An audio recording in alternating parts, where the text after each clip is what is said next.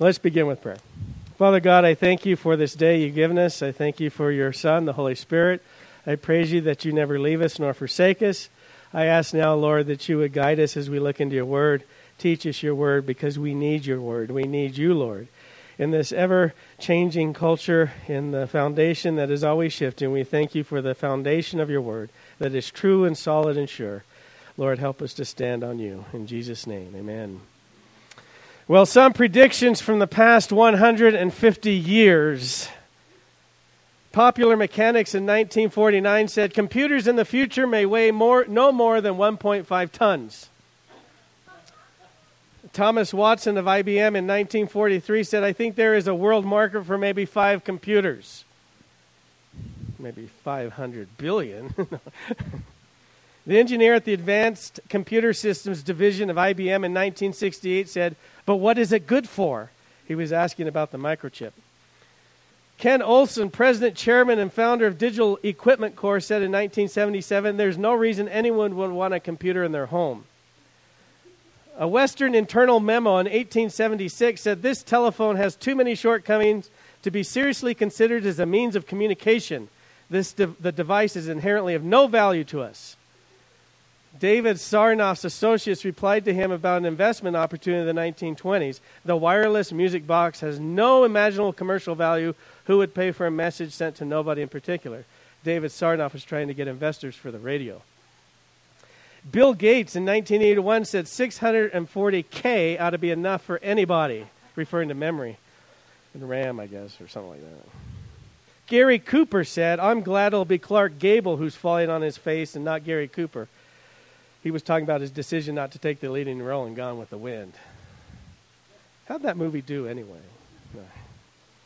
A cookie store is a bad idea. Besides, the market research report says America likes crispy cookies, not the soft and chewy cookies like you make, Mrs. Fields. So we went to Atari and said, Hey, we've got this amazing thing, even built with some of your parts, and what do you think about funding us, or we'll give it to you? We just want you to do it. Pay our salary. We'll come to work for you. And they said, No. So then we went to Hewlett Packard and they said, Hey, we don't need you. You haven't, you haven't even got through college yet. This is the story of Steve Jobs trying to get Atari and HP interested in his and Steve Wozniak's personal computer.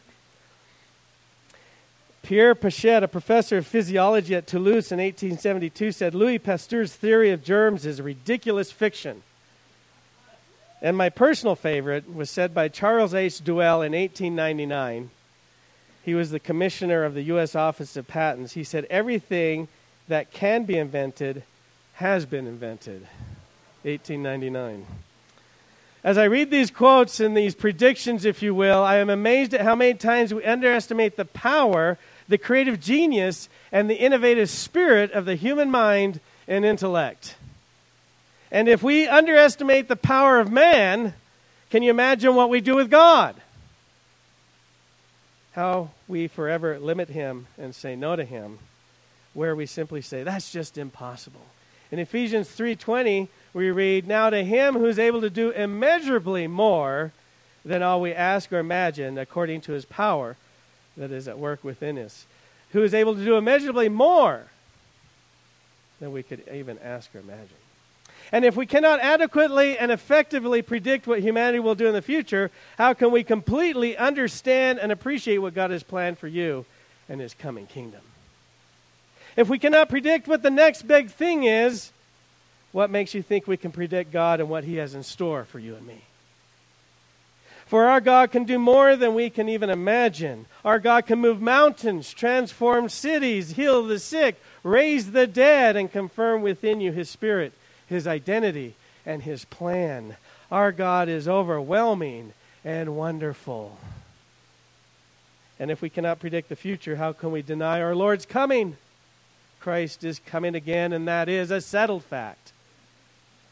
We know it's a settled fact because of the testimony of Scripture.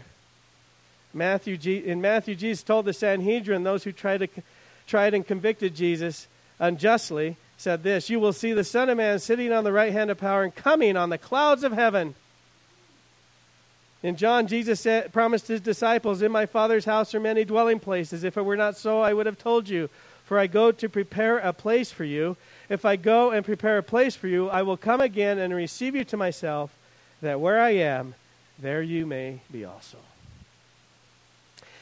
In 1 Corinthians, Paul talked of the hope we have in Christ's future coming. Then comes the end when he hands over the kingdom to the, to the God and Father, when he has abolished all rule and all authority and power. For he must reign until he's put all his enemies under his feet. The last enemy that will be abolished is death. He will hand the deed of the kingdom say, It's done. Jesus has already accomplished this and continues to accomplish this the end is coming, and he is coming. Later on in 1 Corinthians, we read, In a moment, in the twinkling of an, eye, of, of an eye, at the last trumpet, for the trumpet will sound, and the dead will be raised imperishable, and we will be changed. This is the coming of Christ, coming to collect you and me so that we may live with him. And then, as we read earlier in 1 Thessalonians, for the Lord himself will descend from heaven with a shout, with the voices of the archangel, and with the trumpet of God, and the dead in Christ will rise first. Then we who are alive and remain will be caught up together with them in the clouds. He is coming to gather us so we can live with him. What a promise. What a joy of a promise. That is the promise. Christ is coming. We wait for him. We expect him. And I challenge us to pray today and throughout our lives Come, Lord Jesus. Come, Lord Jesus. Let this be our prayer. This is our hope. Let it be our lifestyle. As followers of Christ, there's a way to live in expectation for the coming of Christ.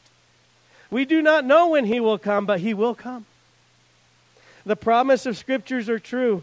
Christ is the truth. He is the way. He is the life. Follow him and you will know his promises. You'll rest in his promises. So we pray, Come, Lord Jesus. In the book of Acts, the Lord Jesus has risen from the dead. He's alive. He had died on the cross. He was brutally beaten. He was mocked and hated. Then he was nailed to the cross, humiliated.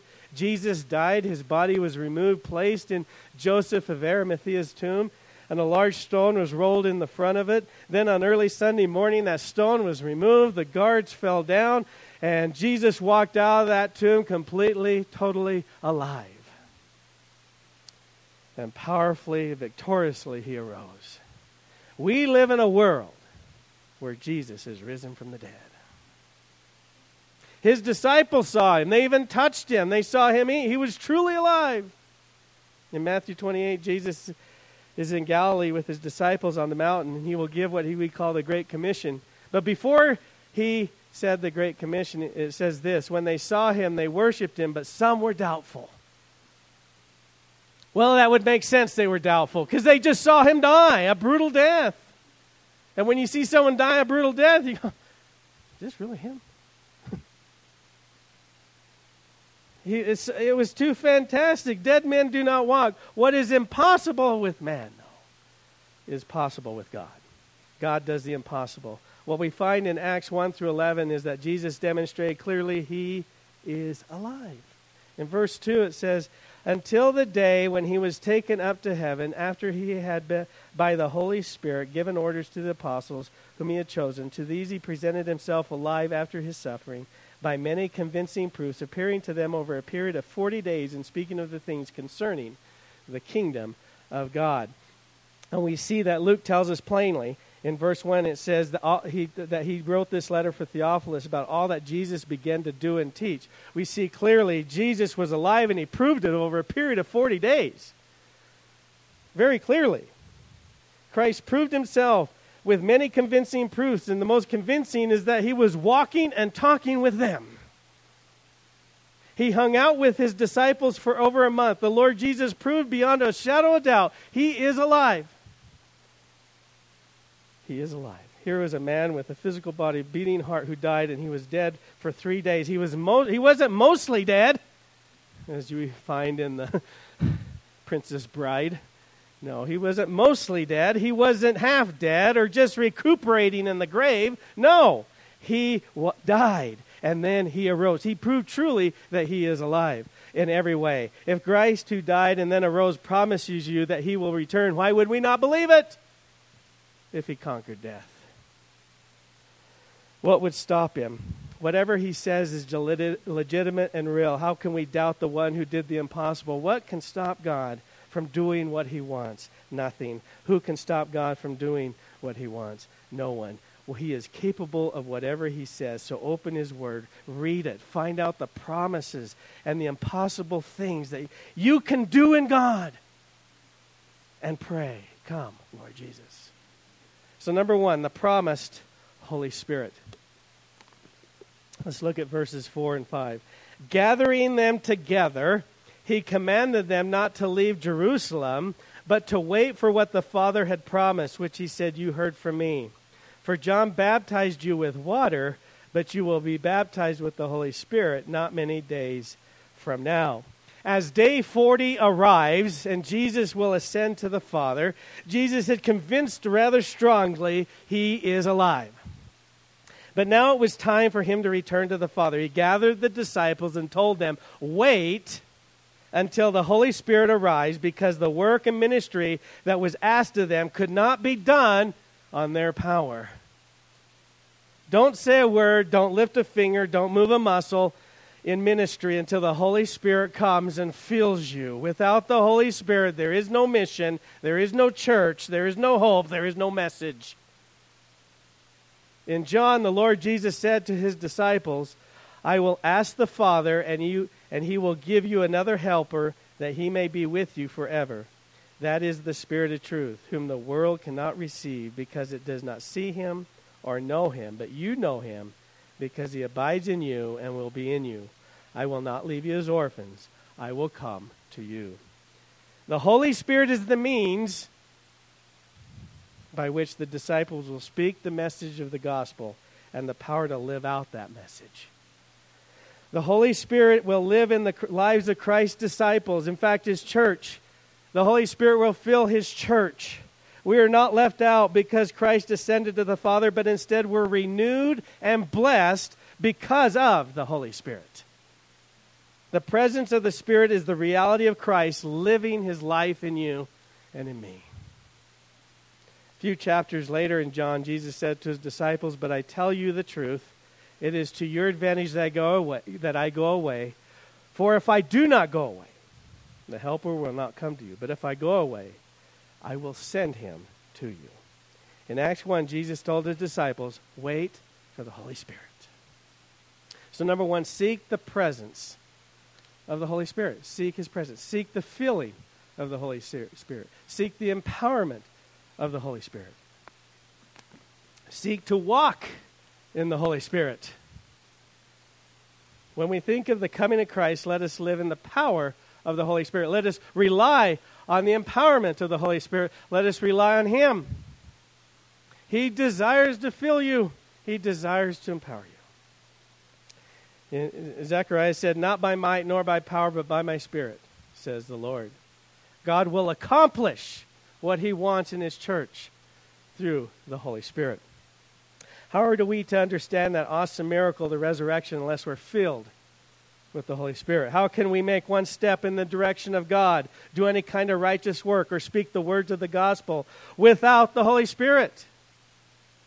The church cannot exist without the Holy Spirit. The words of God cannot be believed without the Holy Spirit. The confession that Christ is Lord cannot be uttered without the Holy Spirit.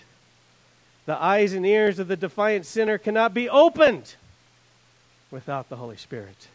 Jesus said to wait, for when he comes, a transformation of heart is about to be unleashed, and we will cry out, Come, Lord Jesus.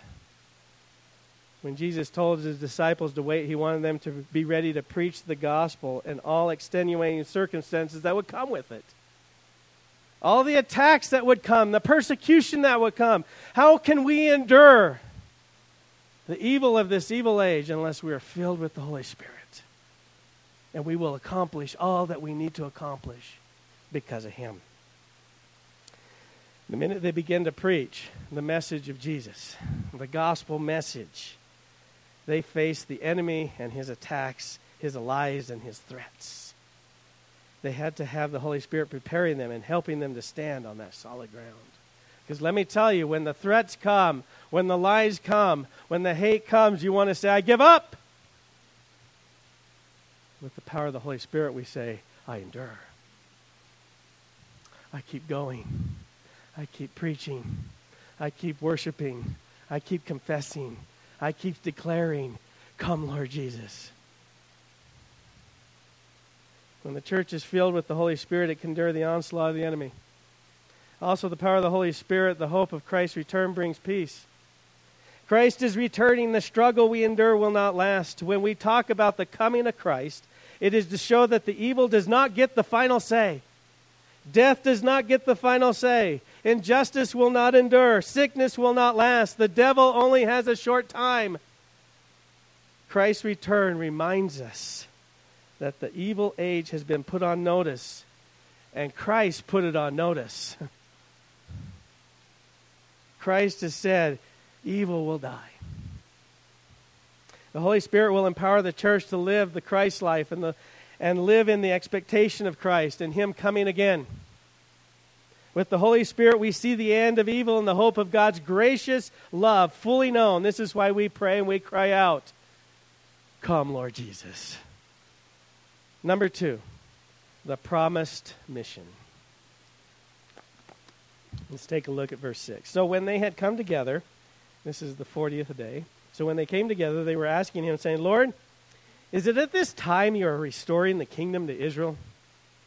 And he said to them, It is not for you to know times or epochs which the Father has fixed by his own authority, but you will receive power when the Holy Spirit has come upon you, and you shall be my witnesses both in Jerusalem and in all Judea and Samaria, and even to the remotest parts of the earth.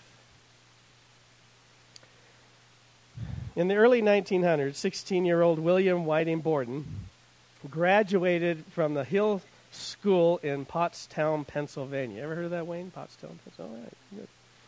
It's a prestigious boarding school, actually, known for sending its alumni to Princeton University. This is when most of those um, Ivy League schools were somewhat Christian, actually. Well, he was an heir to the Borden family mining fortune and had a clear path to wealth and success. It was all set before him go to Princeton, inherit his wealth, continue on in his father's business. But before Borden began his Ivy League education, uh, actually, he didn't go to Princeton, he went to Yale. His parent, parents sent him on a year long trip around the world as a graduation present. Pretty nice, huh? Who wouldn't like that? Well, earlier in his life, Borden had come to Christ, and while traveling the world, something happened that no one expected, and I'm sure his father didn't want. He was moved by the spiritual and physical needs around the world and he wrote his parents a letter and informed them that he wanted to spend his life as a missionary. Well, one of his friends remarked that becoming a missionary would be tantamount to throwing his life away. Just throwing your life away. Well, upon his return from his uh, vacation that his father gave him, his parents, he went on to Yale and graduated. He studied and graduated from Princeton Theological Seminary. Again, like I said, this is when it was actually Christian. And when his ministry preparation was complete, he boarded a ship to Asia to serve among Muslims in China's Gansu province. And along the way, though, he stopped in Egypt uh, to learn Arabic and study Islam. Well, sadly, in Egypt, Borden contracted spinal meningitis, and less than a month later, he was dead. He was only 25 years old. Borden had walked away from his fortune to take the gospel of Jesus to the nations of the world, and most regarded his death as a tragedy. However, God took that tragedy and did something far greater than Borden could ever imagine. When young men and women read Borden's life and his commitment in newspapers and of America, it inspired them to leave everything and become missionaries and give their lives so they could preach the message of Jesus to the, to the, to the people around the world. It's rumored that at key points in his life, Borden wrote a series of phrases in his Bible while he struggled with his desire to become a missionary against his father's heavy disapproval. He wrote, No reserves when his father disapproved of it.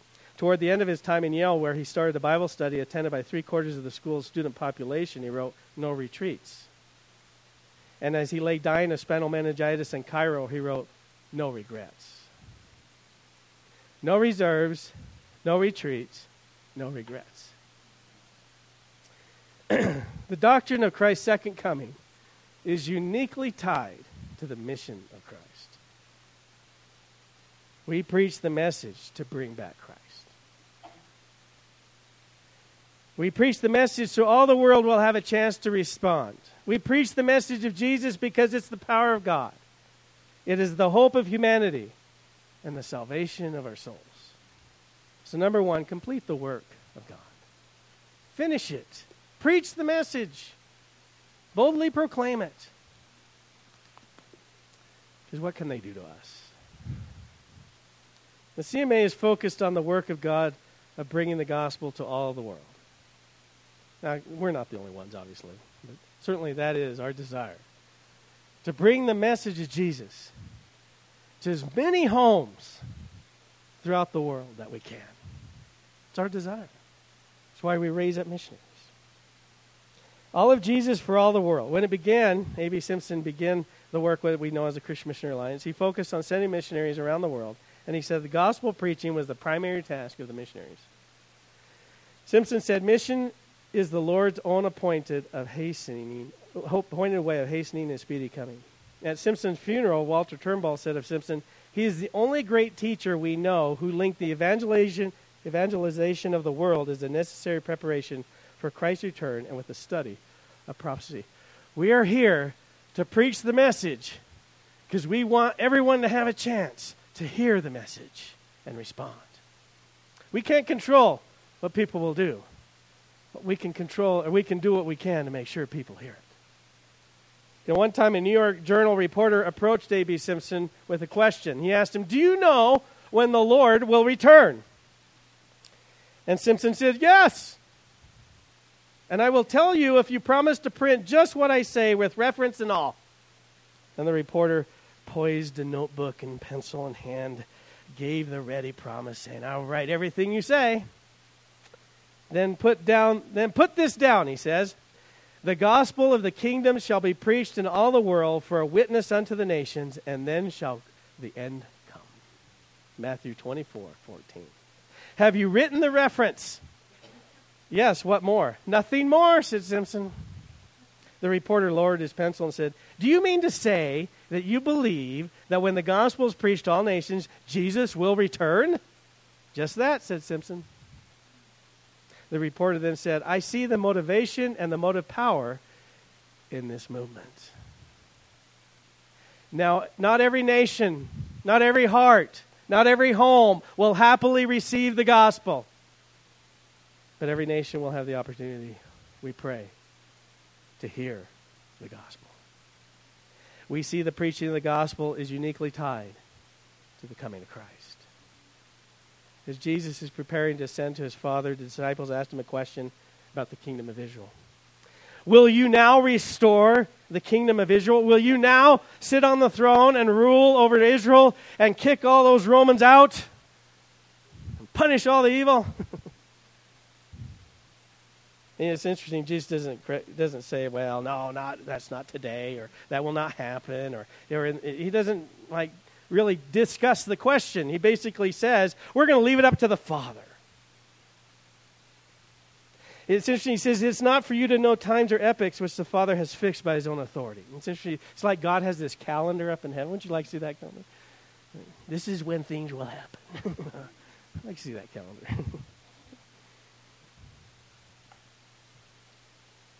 Father will accomplish what he wants when he wants, and we'll leave that up to him. But instead of focusing on questions of kingdom of Israel, let me tell you about the kingdom of God. Christ then commissioned his disciples, go and preach the good news. But the, he really told them to do one thing. He didn't say go preach. He says receive the power of the Holy Spirit. And when you receive the power of the Holy Spirit, then you will preach. He told them one thing receive the Holy Spirit. Receive the Holy Spirit. And when you do, you will be a threat to this evil age. You will do damage to the kingdom of hell and you will preach the message of Jesus.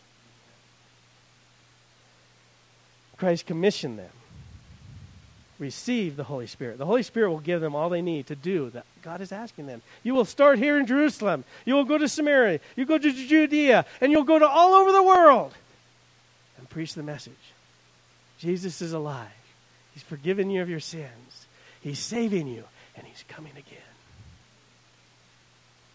When you are filled and empowered by the Holy Spirit, you will be compelled to preach the gospel so all the world can hear the message. In Acts 1 8, the Lord Jesus said, You will be my witnesses. You will testify on me. In John, we read this in John 15 When the Helper comes, whom I send to you from the Father, that, that is the Spirit of truth, who proceeds from the Father, He will testify about me. He will testify of Christ. The Holy Spirit will compel us to speak of Christ. The Holy Spirit will testify of Christ to you as you speak His testimony to others. It will be His words speaking through you. Please, Holy Spirit, speak through me. As Christ calls us to tell the world of who He is, we will actually bring hope and peace to this sin filled world. From Jerusalem to the ends of the world, the gospel must be heard. What can we do as a body here in Evanston to bring the gospel to all the world? You know, a lot of times in our Bible study on Wednesday, what is the will of God? You know, what should we do? Now, if you read First John, it's pretty plain. You know, he repeats it over and over, doesn't he, Scott? Like, oh, over, love one another. I mean, he just says it over and over. It's like just say it one time. No, no, no, no over and over. Love one another. It's like you got a beat in your head, you know. Love one another. But the interesting, when Jesus was transfigured on the mountain of transfiguration, God spoke. And what did he say? This is my beloved son. Listen to him. Wow, I wonder what the will of God is. Oh, listen to Christ. Pay attention to what he says. Oh, that makes sense. It's not a mystery. What is the will of God? Pay attention to him. You know, we get caught up in our culture and all the problems, you know, let me, uh, and in politics. And you know, if every person that I want elected wins and they govern as I want them to govern, you know what? It would not make a dent in the unrighteous actions of humanity and bring no salvation, no forgiveness to any person. Instead, if I obey God, love one another, preach the gospel, feed the hungry, visit the prisoners, care for the widows, clothe the naked, and heal the sick, all in the power of the Holy Spirit. I will do far greater damage to the kingdom of hell than any elected office will do. And as we do, we will celebrate our Lord. We will exalt him. We'll glorify him. And we will pray. Come, Lord Jesus. Number three, the promised coming. And after he had said these things, he was lifted up while they were looking on, and the cloud received him out of their sight. And as they were gazing intently into the sky while he was going, behold, two men in white clothing stood beside him. They also said, Men of Galilee, why do you stand looking into the sky? This Jesus who has been taken from you into heaven will come in just the same way as you watched him go into heaven. After the Lord Jesus commissioned his disciples, he ascended to his Father, where he sits at the right hand side of the Father. Every disciple is looking up intently into the sky, watching, seeing if they could just catch a glimpse. Maybe, oh, is that him? And they're looking at every aspect of the, every inch of the sky where he was. And then suddenly, two men, angels in white clothing, stood beside them. Our lifestyle is not founded on us looking up into the sky to await his return, but a lifestyle living out his will and doing as he called us. We are to live out our calling, live out his character and his love. Then the two angels again, they said to him, Man of Galilee, why are you standing here looking into the sky? This Jesus who's been taken up from you into heaven, he will come in just the same way as you watched him go into heaven. And you know, this verse tells us three things about that about Christ's return. Number one, Christ will return. He says he will return. The two men testify that Christ will come again. This is a fact. Let us not doubt or become like those in 2 Peter who said, Know this, first of all, that in the last days mockers will come with their mocking, following after their own lusts, and saying, Where is the promise of his coming? For ever since the fathers fell asleep, all continues just as it was from the beginning of creation. Where's he coming? Where's the promise of his coming? He's not coming again. It's been 2,000 years. I don't think back. You know, that's, that's the temptation. It's the temptation of this world. It's what culture says. Where's the coming of Christ? We see evil exalt its ugly head and appears to be getting stronger and stronger and more popular. We see immorality exalted and celebrated instead of challenged and reviled. In 1 John, we read, We know that we are of God and that the whole world lies in the power of the evil one. Well, of course, it's going to go in the direction of evil, evil then. But we will not entertain doubt, but believe in His word and believe in His promise. His coming is real, and his coming will overcome the power of the evil one. Although the direction of the world is immoral, Christ through you and me will bring hope and hurting to the, and life to the dying. Because we know when, as evil rears its ugly head, people struggle. They're dying. They're addicted. They're hurt. They're broken. And we come in and say, Let me show you a more excellent way. And that is why we cry out, Come, Lord Jesus. Number two, Christ's return is, will be visible, is visible. The two men said he will return the same as he left. He left visibly, he will return visibly. In Revelation, we read, Behold, he's coming with the clouds, and every eye will see him, even those who pierced him, and all the tribes of the earth will mourn over him. There will be no doubt of his coming. He is not coming secretly, but visibly and loudly. It will be proclaimed, the trumpet will sound. There will be no mistake. His coming will happen, and all those who do not belong to him will see it. And those who do belong to him will be coming with him as he returns. And we cry out, Come, Lord Jesus. And number three, Christ's return is personal. He's coming for you and me. He's coming because he, was, he, he wants you to be with him. He desires for you to be with him. He desires for you to live with him.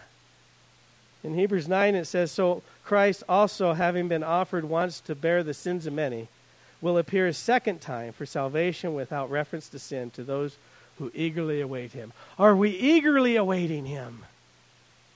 In Titus, we read, For the grace of God has appeared, bringing salvation to all men, instructing us to deny ungodliness and worldly desires, and to live sensibly, righteously, and godly in the present age, looking for the blessed hope and appearing of the glory of our great God and Savior, Christ Jesus, who gave himself for us to redeem us from every lawless deed and to purify for himself a people for his own possession, zealous for good works. Christ's return is personal because we know him and he knows us. We await him. We desire to be near him. His, we desire his presence. It is personal because he's coming for you and to shower his love over you that we may live with him. As a result, I challenge us to live the second coming lifestyle. And so on the back of your insert, which some of you put away too soon, This is how we are to live in expectation of Christ's returning. We are to live holy lives anticipating his return. We are to eagerly await Christ's return. Philippians 3. We are to be faithful unto the end, not giving up. Matthew 24. We are to live serving one another. Matthew 25, 40. We are to ready ourselves in purity. 1 John 3, 3. We are to encourage each other with the coming of Christ. 1 Thessalonians 4:18. We are to live knowing the end and finding strength in Christ, John 16. We are to expect the gospel to be preached to the whole world and for God to use us in doing that. We are to expect to receive a new body, praise God. We will see the end of death and the end of suffering. We are to live knowing we will suffer, but we will overcome it through Christ's return. We are expected to toil to present everyone perfect in Christ, Colossians 1. Let us live the second coming lifestyle and declare, Come, Lord Jesus. Let's pray. Father God, thank you that you never leave us nor forsake us, that you're with us to the very end of the age. And as we await your coming, Lord, help us to be faithful in loving others, in loving each other, in serving in love, free to love, and live in love. Help us to know you and to desire you. Come, Lord Jesus.